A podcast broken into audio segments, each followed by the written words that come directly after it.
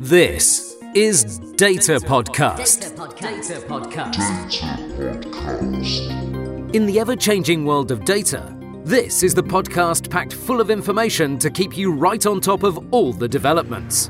From AWS and Azure through to data science, big data, AI, and NoSQL, and everything in between, we cover the essential updates from both a technical and non technical perspective, including special guests and in depth interviews.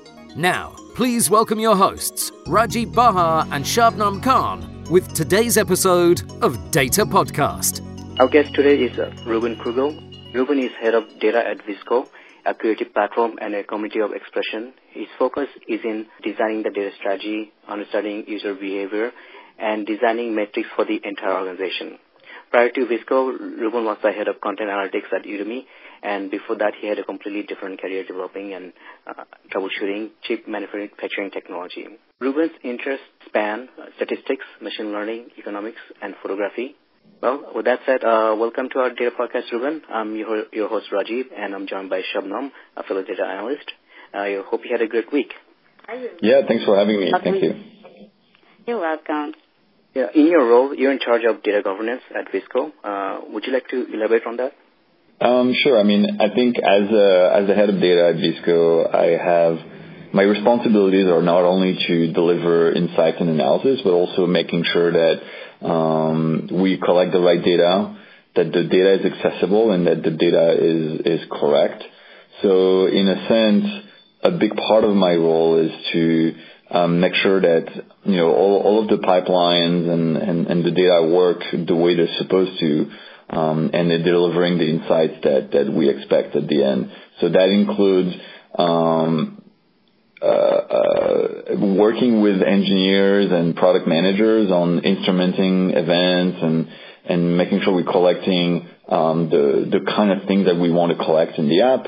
It also means working with data engineering on um, specifying what type of data do we want to move into the analytics pipeline and do we do we want to um, store in our analytics warehouse.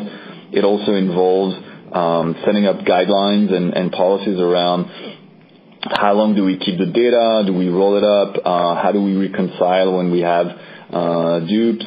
Um, and it also uh, involves working very closely with data engineering on setting up the, architecture of our data and the architecture of our um, uh, database warehouse uh, so that we have the data in the right format and we can access it in, the most efficient way. Awesome. It's, uh, it seems like you really enjoy uh, digging into the data world and talking about that. Uh, I we read the article, uh, Gregory's article in KDnuggets, and top in there it's mentioned top three most heavily used data science algorithms were regression, clustering, and decision trees. In your projects, how useful were they?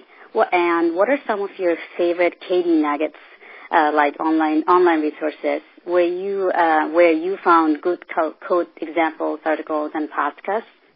So to answer your first question, before even going into algorithms and, and statistical modeling, I think the first step for, for every data scientist and every, every data analyst is to uh, verify their data and verify that the counts are correct.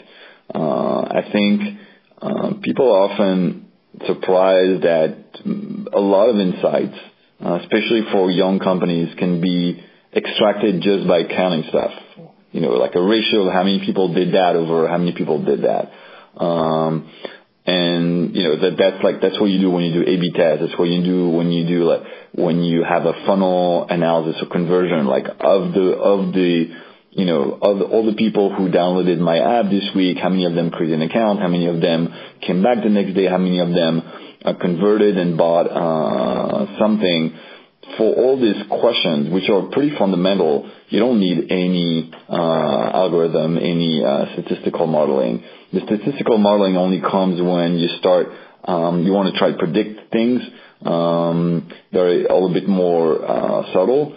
Or you want to understand uh, potentially, you know, what could be the, the leading um, the leading causes of, of people doing a certain action. What what makes people more likely to stick around or what makes people more likely to churn, when you are faced with those questions, which are like more like second order questions, then you need to uh, incorporate uh, more information, and that's when you need to start uh, using more sophisticated methods. That being said, um, I completely agree with this um, claim that there really are only three algorithms or three methodologies that are useful. Uh, one is regression analysis, and, that's like the bread and butter of of most um, you know correlation and and causation uh, analysis. Uh, that's like a very well established method being used by the social sciences, by um, you know biology, medicine, uh, health sciences, uh, and that's something that I think everyone should know both uh, how to use it, but also the limitations. Um, the second um, method, which is clustering, uh, um, is also very important, and I typically use it for uh, unsupervised uh, cases. So you don't necessarily, you're not necessarily trying to predict what people will do, but you're just trying to uh, group people into uh, buckets of similar behavior or buckets of uh, similar uh, characteristics. And the the way you do it is by using a clustering algorithm, an unsupervised clustering algorithm. The typical one is a k-means. And the third um, algorithm is decision tree. Uh, and the big advantage of decision tree is that it uh, allows for infinite number of interaction and it's a nonlinear uh, algorithm. So sometimes you want to know um, what makes someone more likely to say do a purchase. So you can do two ways. You can either imagine that the or or come up with hypotheses of all the you know, the potential predictors of, of, of purchase and, and run a linear regression. But when you run a linear regression, you assume two things. You assume one that there's a linear, relationship between the um, uh, the predictors and, and, and what you're trying to predict. But you also, in most cases, you run um, a linear regression without interaction terms, so you assume that there's no interaction between those two. However, you could run the same analysis with a decision tree or an ensemble of, decision trees like random forest or boosted trees.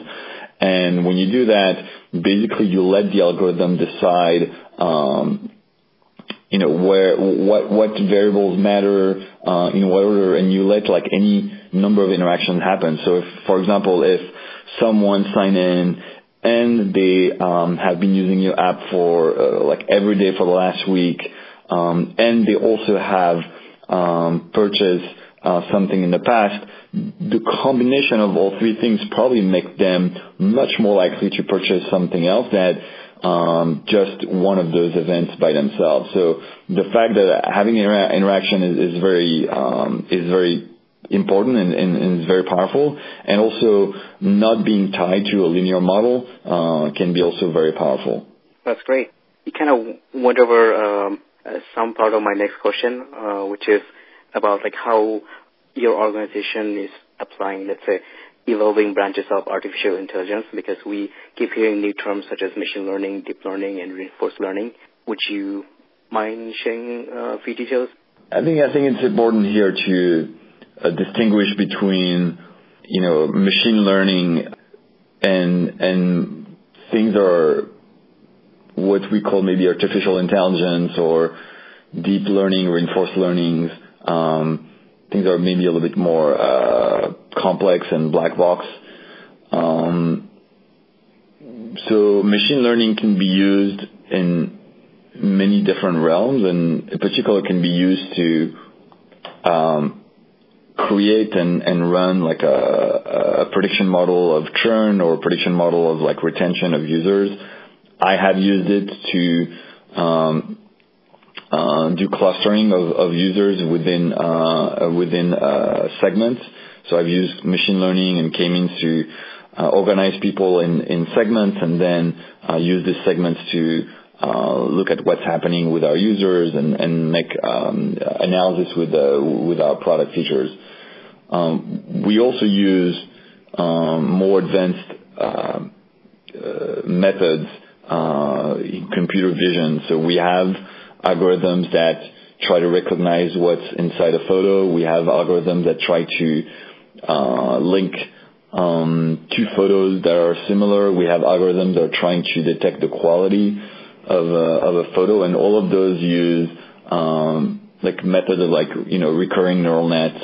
Um, so that's you know what people call like deep learning, and those are more like black box um, algorithms. Wow, that sounds really interesting to me. So on that note, I would be really interested to learn um, how your company is uh, more unique compared to other platforms, let's say uh, Instagram, because many people nowadays we're really um, aware of Instagram. So if you don't mind sharing uh, more of a unique approach that your company takes uh, as compared to VSCO, that would be awesome. Uh, sure. I think, um, I mean, there are obvious similarities between VSCO and Instagram. The fact that you can use the app to edit your photos, that you can share photos within within a network of, of people, and you can discover other photos. Um, the biggest dissimilarity, though, is that Instagram is um, essentially a, a, social network or a, social platform, and the uh, the currency on Instagram is number of people who like your photos or who view your videos, and that's what motivates people. So you, the general use case on Instagram is you connect with your friends and you want to see what's happening with them, and then you post something and you want to see that your friends are seeing it and they are liking it and commenting on it. Um, whereas VSCO is much more focused on connecting creators together, con- connecting culture creators um, and it's about um, this idea that you take photos that are interesting uh, to people in general. They're not interesting because of who is in the photo uh, or who took the photo, but they're interesting because of what's in the photo. Uh, so perhaps you are a landscape photographer, or perhaps you are um, a food photographer, and and you have like a very unique way of, of taking photos and you want to share that with other people and you also want to discover what other people are doing in their art of photography. And so for that reason, VSCO doesn't have this currency of likes and views. We don't, um, we, we don't count the number of likes on a photo. Uh, but we allow people who are not necessarily friends in real life to connect with each other so that they can inspire from each other and they can also um, you know, try to create culture together. So it's a very different uh, use case, uh, and and it really talks to a more sort of like uh, sophisticated, uh, but also um, uh, more advanced. Uh, maybe not advanced is not the right word, but um, someone who is more curious about um, the art and, and, and culture of photography as opposed to someone who's just out there to document uh, their lives with no intention of, of creating art. I know you are also a photographer. Like, uh, uh, what kind of photography are you into? Like portrait, landscape, traveling, or like, uh, do you experiment with uh, different kind of techniques? So, uh, I'm really curious about to learn about that. Um, I wouldn't consider myself a photographer. Um, I like taking photos and I like, um, you know, discovering new photos, but I'm not really uh, I'm not really uh, a photographer. I don't have like advanced equipment, and I I don't um, spend enormous you know time or effort to refine my my um, my craft. Uh, in general, I tend to like uh, landscape photographies or photography of urban um, environments, and that's the kind of things that I um, you know tend to collect on on um, but I don't produce a lot of photography myself. Fair enough. I think that in our busy work life, we um, we barely have time, sometimes even um, the energy to spare on you know a lot on our hobbies. And you know, on your um, comment about the urban photography, you know, I did go to school for urban planning, and you know, I know exactly how photography can be can bring so much life to uh, you know the landscape and the urban format and particular urban form. So I really enjoy that. And I sometimes when I get a chance, I do play around with uh, Photoshops and other um, Adobe Suites tools with urban photographer, um, urban um, photos and you know, try to see how I can make it more mm. lively um, from a particular uh, landscape uh, perspective. So, but that's a different realm to explore. So, uh, would you mind telling us about your social media presence and where we can find out and reach out to you? Um, so, I try to um, post and repost uh, interesting articles or or findings uh, on data science, both on Twitter and LinkedIn. So you can find me on Twitter. My hashtag, uh, so no, my hashtag, my uh, my username is uh, ChiliconData.